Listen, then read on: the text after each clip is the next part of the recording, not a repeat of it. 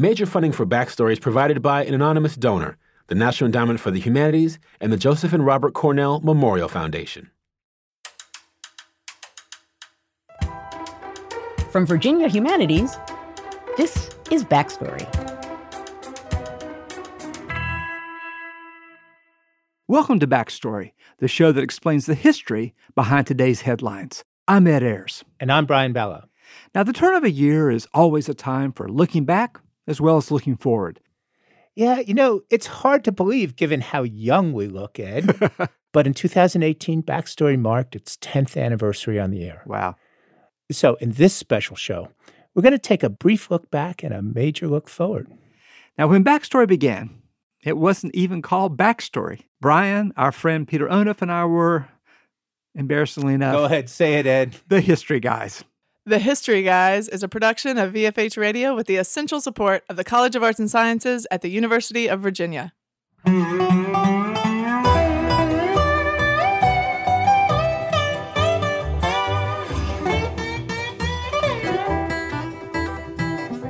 It's the History Guys. Yep, that's us, the history guys. Hi, everybody. I'm Ed. I'm Brian. And I'm Peter. Give us a call, folks. 877 451 5098. We tried out lots of different theme music. Uh, some of it worked.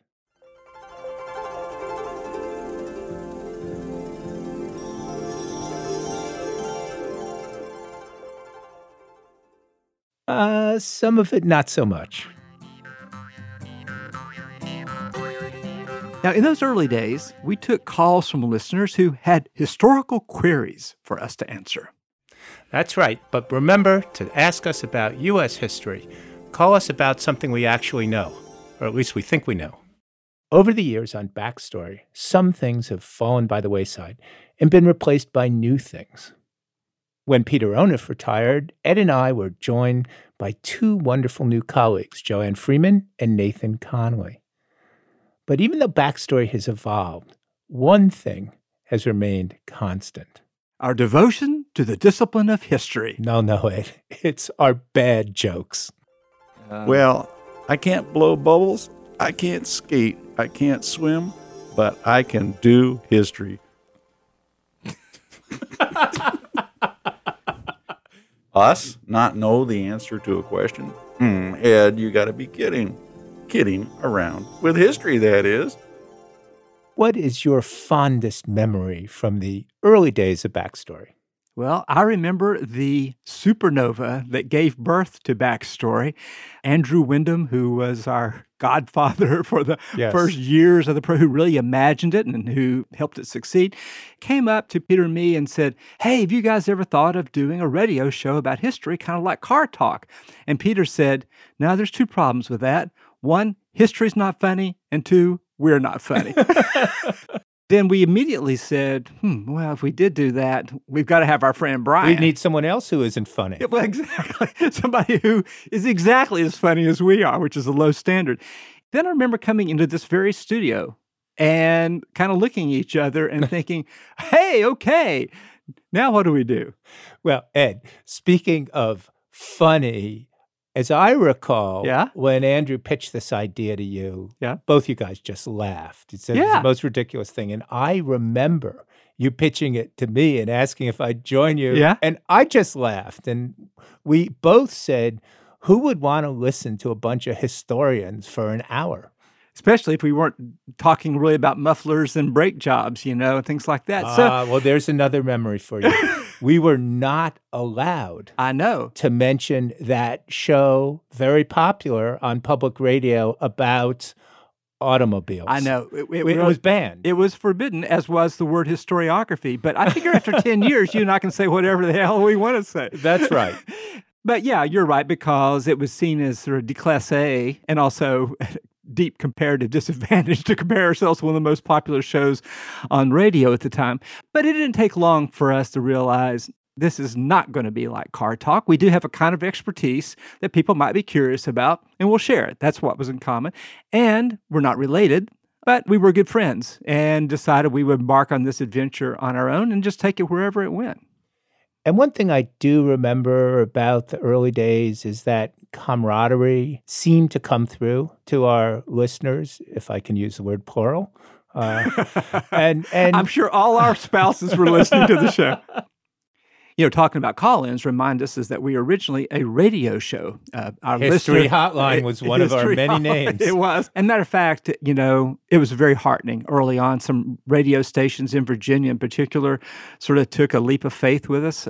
I especially remember WMRA in Harrisonburg yep. in, in the Shenandoah Valley. No, this actually sounds pretty good. We'll run it, and people liked it well enough. And to get ready for the big time, we auditioned with live radio. Do you remember that? I'm trying to forget it. Specifically, Ed. Yeah. We're on a call in show. I think it was Norfolk radio station. And a caller called in with a very understandable question. He wanted to know if William and Mary, the university, yes. was founded on pirates' booty and and all three of us are sitting around the table And we're each pointing at the other person to answer it so we never did answer that question but we did come up with another question what would be a better organizing principle for a radio show rather than a call-in and we decided that okay here's what we're going to do we're going to come up with a theme each week. Um, actually, originally it was each month because each month, it was right. too much work to imagine doing this every. And back then they didn't have weeks; those were only invented several years ago. But then the idea was, you know, okay, if we did have a theme, what would hold it together? Now, people will remember this because somebody mentioned it to me last week. People often say, hey, I really liked you on the radio. And that's often it's older listeners who don't really know about podcasts. They kind of wonder where we went. And one said, you know, I really love your show. I liked it when you did the different centuries. Yeah. I mean, the original idea was that Peter was 18th and 17th and 16th centuries. I was 19th and guy. you were tw- yeah, guy, exactly. And that was the the idea. We weren't brothers, but we were dividing things up by We time. all fought over the 21st century. Yeah, that's right. And we, you know, pretended to each have the true answers to American history, which invariably lay in our different centuries, when in fact we quickly discovered it always was in the 19th century. But I, I, was broad spirited and allowed you guys to poach on uh, my tarot. Some things never die. So, you know, I think the that actually worked for quite a few years and it built in some narrative tension into the show, right? You know, how can we Absolutely. claim to have been the pivotal moment here or there? I think the thing that's made the show so interesting for us are the guests that we've had. For sure. I don't know, it's hundreds of people now yep. who've joined us and have shown their faith in us that we will ask the questions that will kind of reveal the really interesting stuff that they had discovered. And you never would imagine there's that many people who've explored this many topics in American history. And I have to confess, there is one thing I miss very much from oh, the past, even though it lasted ever so briefly. Yeah. That is a segment that I invented and did the research for called Gear from Yesteryear. Oh, yeah, it's coming back to me now. ah, the sound of the harps, that dulcet melody, remind us that Brian, our own 20th century historian, persists in hatching puzzles to humiliate us. Oh, no. You mean it's Gear from Yesteryear? He's back with that? Ah, Peter, don't worry, man.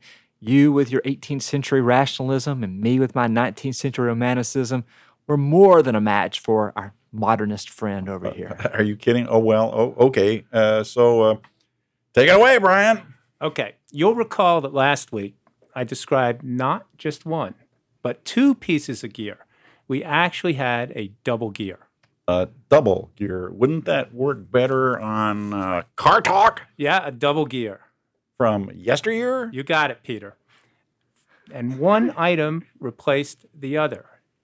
Now I want you to know, not to put you on the spot, guys, that literally dozens of listeners wrote in and guessed this. They thought it was easy, okay? Brian, I'm glad you've kept the faith in your earlier idea. But you know, it's a funny thing about backstory we don't really fixate on the past very much. We talk about history, but we're pretty forward looking, really. And the one thing that's remained constant is that we'll try different strategies to connect with as broad an audience as possible with the best history possible. And amazingly, there are other people trying to do that in their own way. Thank goodness. Yeah.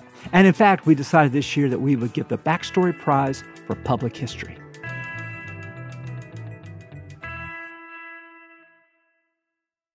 I'm here with our executive editor, David Stenhouse, and our researcher, Monica Blair.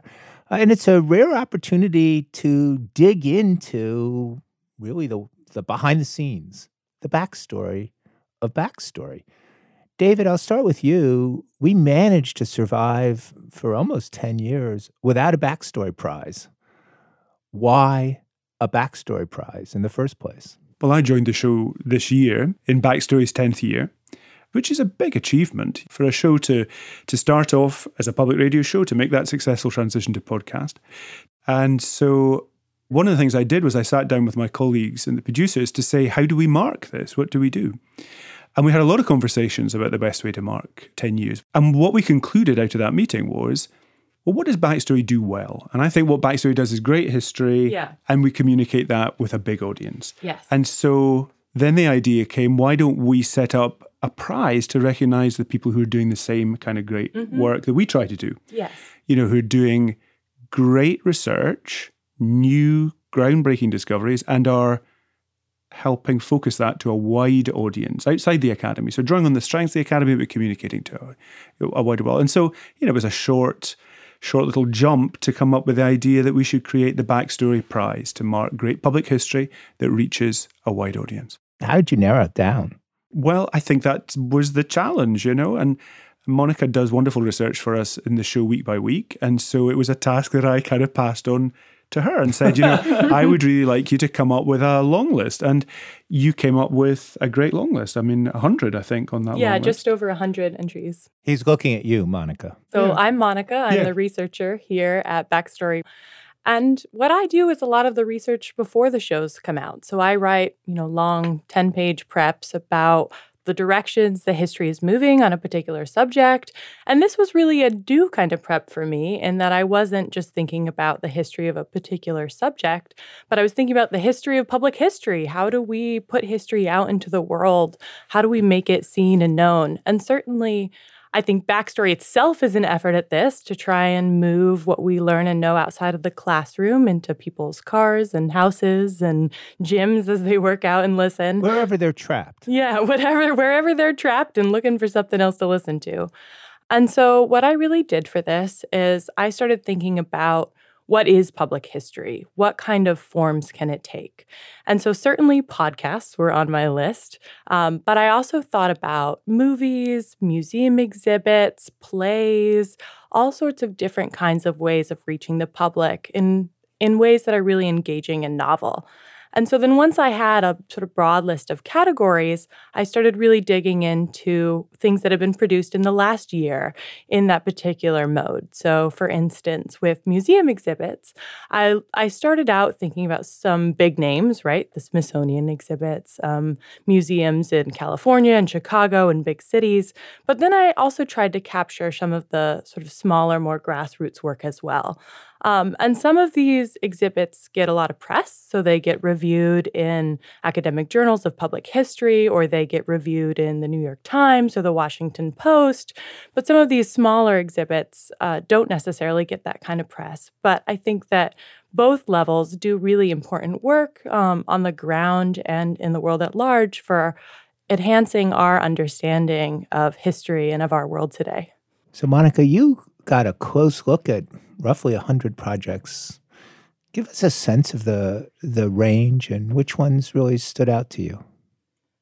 Well, the range was quite large. And so with films, you have things like Mudbound. For podcasts, you have Nikki Hemmer's A12, which spoke to me on a really personal level, being from Charlottesville and UVA.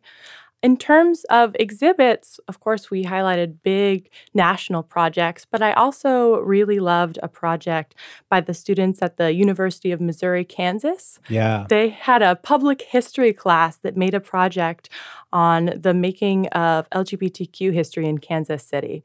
And I thought this was a wonderful example of the way that students themselves can also be producers of really great public history. I agree with that. And they, they sure pulled off a professional product. They really did. And they had a traveling exhibit and a great website that you can check out yourself.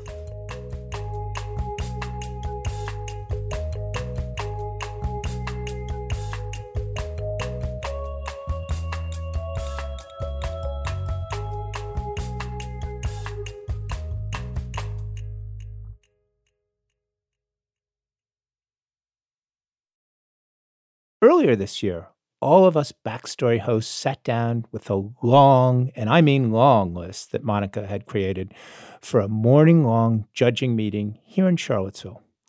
We were chaired by our executive editor, David Stenhouse, and joined by two special guests who are both fans of backstory Chris Jackson, most famous as George Washington in the musical Hamilton, and Margot Lee Shetterly, the author of the best selling history book, Hidden Figures.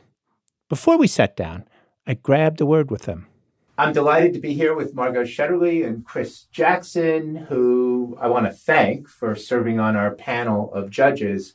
But I have to ask both of you, why did you do this? Are you crazy?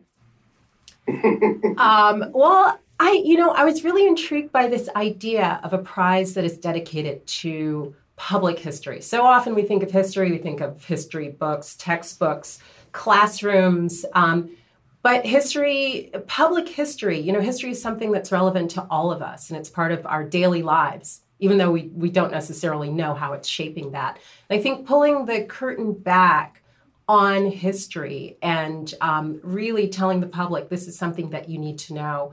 Um, I, I, think that's a, a, unique proposition. So I was really excited to participate. Well, we're certainly glad you did it. Chris, why did you get entangled in this? Everywhere you turn, history is living and breathing. And as we shine a light on the, moments that have shaped our, our times, it empowers us to, to move through the space and, and, and it defines our relationships in a way that, that creates new history by acknowledging where we've been, the hold that it has on us, and how it's shaped and affected us, and how we can continue to, to move the conversation forward, uh, further our understanding, and and change our today. Uh, and I think that's that's the times that we're in. So anytime you get to participate in a in in something like this that that further spotlights um, the work that that these folks in the world are doing, I think that it it makes everything better around us. We asked you to make your way through dozens of entries for this prize, films, museum exhibitions, websites, plays, books. How'd you do it? What was your strategy? I looked for the things that I recognized first that I already. You're an honest man, Chris. I did. Um, and I, I, examined why uh, they affected me the way that they did. Uh, and then I took every opportunity to to look into the things that I, I didn't know. Much like my experience with backstory, I'm uh, I'm constantly amazed by the number of things that are illuminated that I thought I knew something about and and really didn't. And so that's what's the most interesting to me. That's what I pursue. Um, and as I said earlier, th- this list has given me enough material to last for the next year. wow. Wow. Well, we'll check back with you soon. Okay. There'll be a quiz, by the way. Oh, okay. Margot? I'm sure. Uh, you know, my strategy was similar. There were a number of items on the list that I immediately recognized, uh, but I was really curious about the ones that I didn't, the ones that I hadn't heard about, um, that were, you know, on a list that that for some reason had been selected as important public history. So, um, you know, I'm with Chris. I've got a, a Netflix queue and, um, you know, uh, museums to visit from now until, you know, 2020 or whatever. Uh, and that that was part of the exciting thing, and I think that's really the, one of the wonderful things about um, about backstory and about this award is there's a sense of discovery. But it was time for the meeting to begin. I'll just make some introductory remarks. Thank you so much for setting aside the time to go through this list. This is the first time we've we've done this, and I think it's a great way to mark Backstory's 10th anniversary. What has Backstory done so well for the last decade is made great history available to a broad audience and what's the best way to mark that to, to reward other people who are doing that same thing. So I hope today we're going to finish up uh, with an agreed winner who will represent the best kind of aspects of that. So something based on real research, solid history, but also reaches a big a big audience. And of course, because we are multidisciplinary, it's going to make chairing this meeting a challenge because we're looking at, you know, how does you compare a podcast to a book to a. So what I propose to do is go round the table and to ask you whether you could let me know, just in headline form and a few introductory remarks, what your top three or four or five, you know, would be, the ones that you would be happy for us to walk out of this room uh, with them having won. Ed, do you want to start with that? I would. The three that I uh, propose are uh, the National Monument to Peace and Justice, Mudbound, and Tower.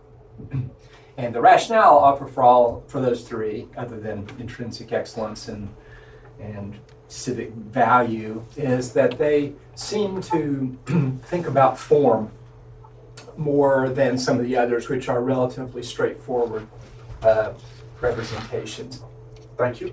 Brian? I agree with Peace and Justice and with uh, Mudbound. And simply because I think it would be odd uh, if we didn't have a podcast um, in the discussion. I have long been a, a huge fan of the BBC podcast Witness. Nathan?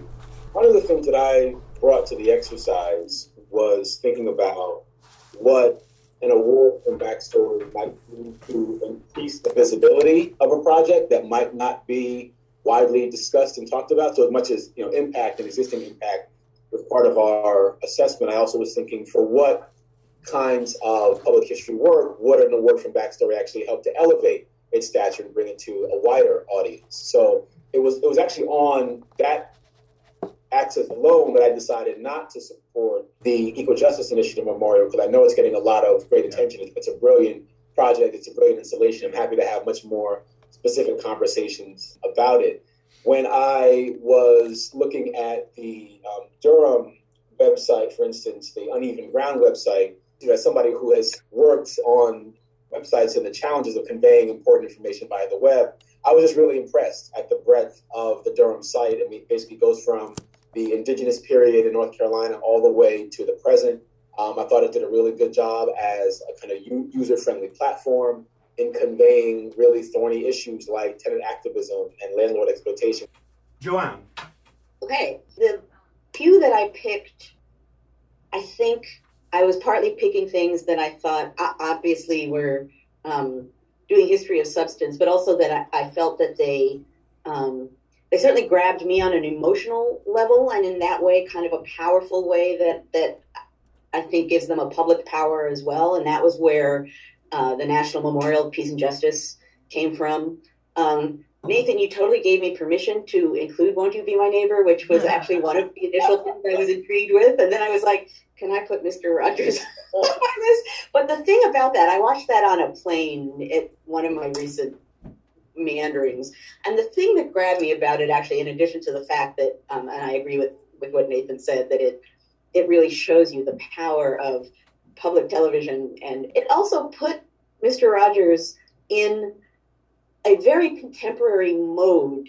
You know, it brings him up very close to the present in a way that made his project look different and made the present look different um, in a way that I think good public history does. So I, I, put that there too, and also, as I said, because it, it you know, I, I was one of I think many idiots on an airplane crying mm-hmm. at, at all of the things that that implied.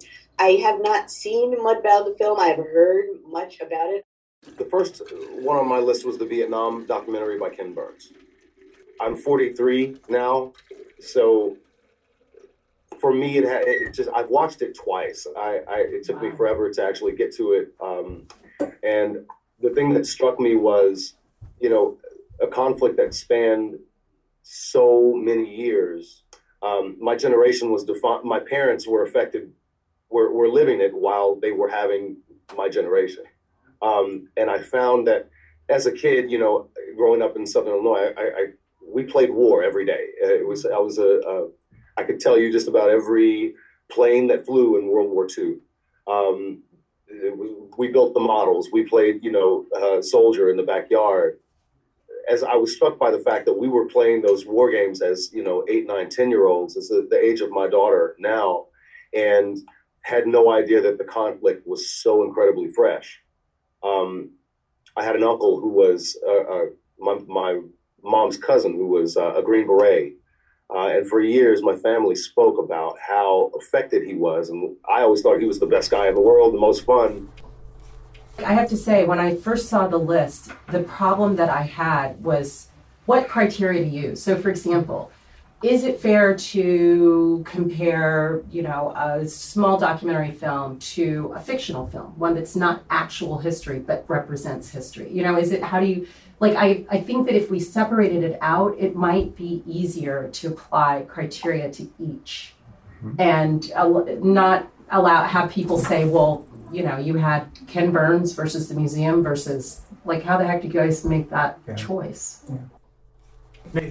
I was thinking as we were trying to determine, you know, what makes a backstory award a backstory award. Right. Um, and, and, one of them, you know, that we that we really do, you know, mull over as a group around every single show, and, and, and as you know, we even think about topics are things that are either or sometimes both topical and evergreen, right? So the thing about the history behind the headlines tagline is is there something about um, you know, the Vietnam War that strikes us as both extraordinarily necessary for thinking about Afghanistan and Iraq, and that will be evergreen. Right? Is there something about Mudbound that taps into universal evergreen, and yet at the same time we need to really revisit the interdependency of the black and white experience right now more than ever. So, so I, I wonder if there's a way for us to think about the, the character of the show as a way to kind of get at and sharpen our own criteria in that spirit, think about what defines backstory. In some ways, it is the discovery of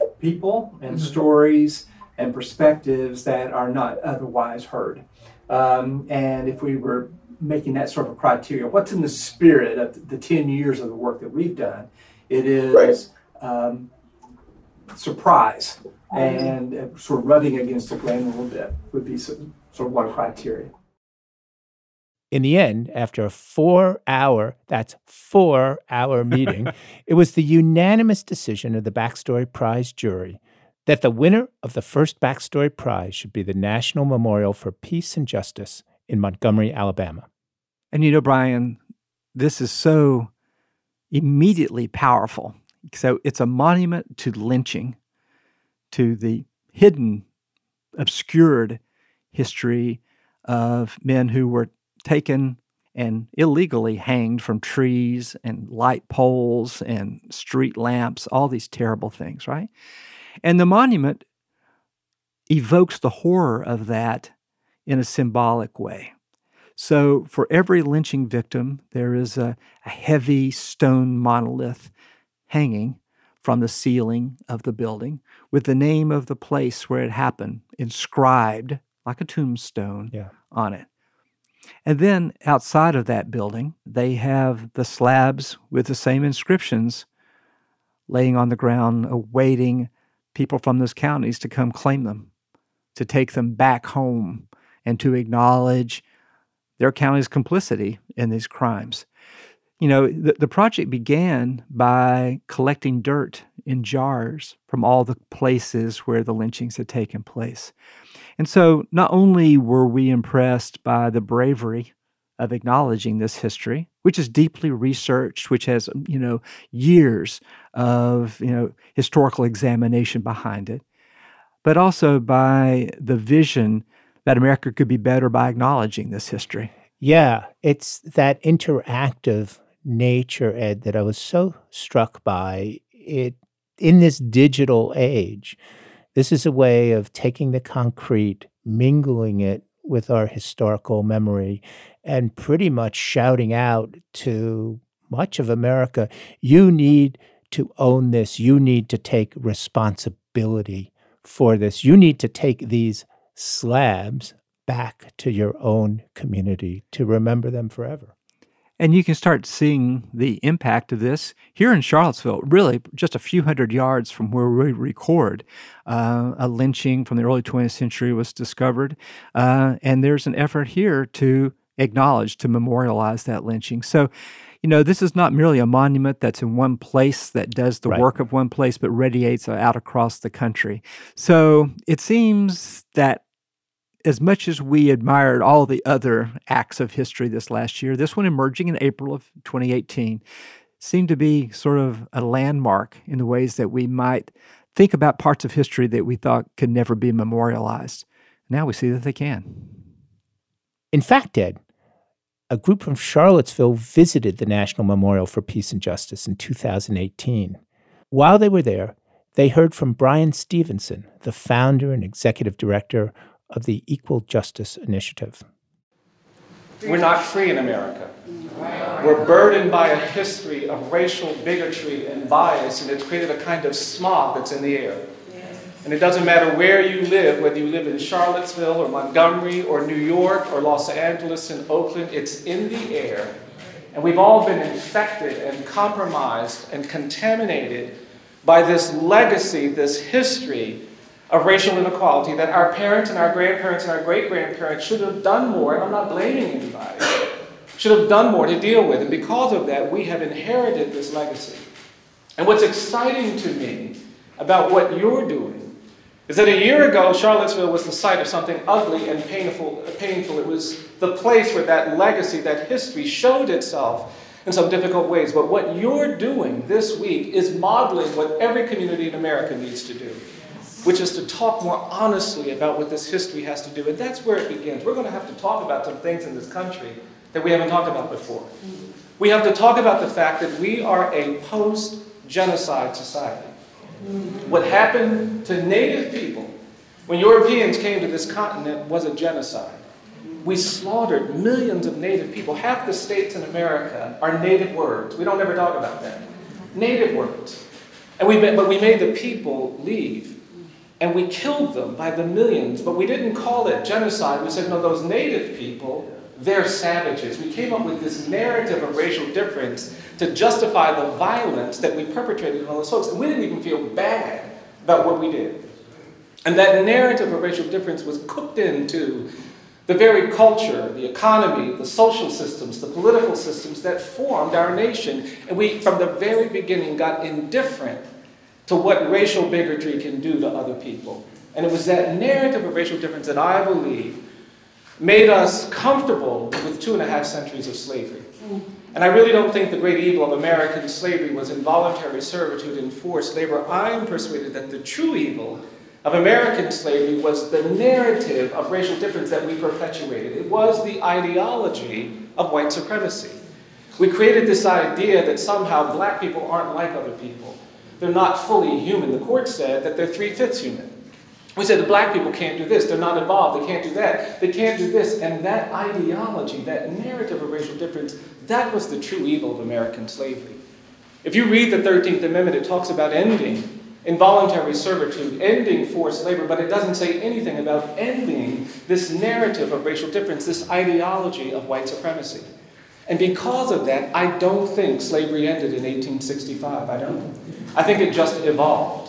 It turned into decades where we had lynchings and violence and terrorism. That's how this man in Charlottesville could be pulled from a train and hanged and then brutalized and shot, and no one was ever held accountable. It had to do with this reign of terror that we were tolerating in this country. And we haven't talked about what that did to us.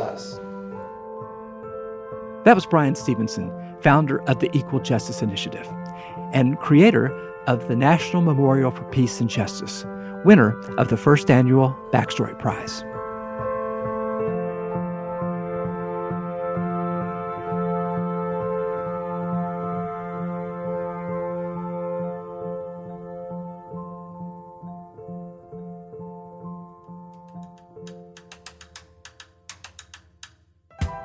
That's going to do it for us today. If you're interested in looking at the long list for the Backstory Prize, it's on our website, backstoryradio.org. And you can keep the conversation going online by sending an email to backstory at virginia.edu. We're also on Facebook and Twitter at Backstory Radio. Whatever you do, don't be a stranger. Funding from the W.K. Kellogg Foundation is helping Virginia Humanities and Backstory change the narrative of race and representation. Backstory is produced at Virginia Humanities. Major support is provided by an anonymous donor, the National Endowment for the Humanities, the Joseph and Robert Cornell Memorial Foundation, and the Johns Hopkins University.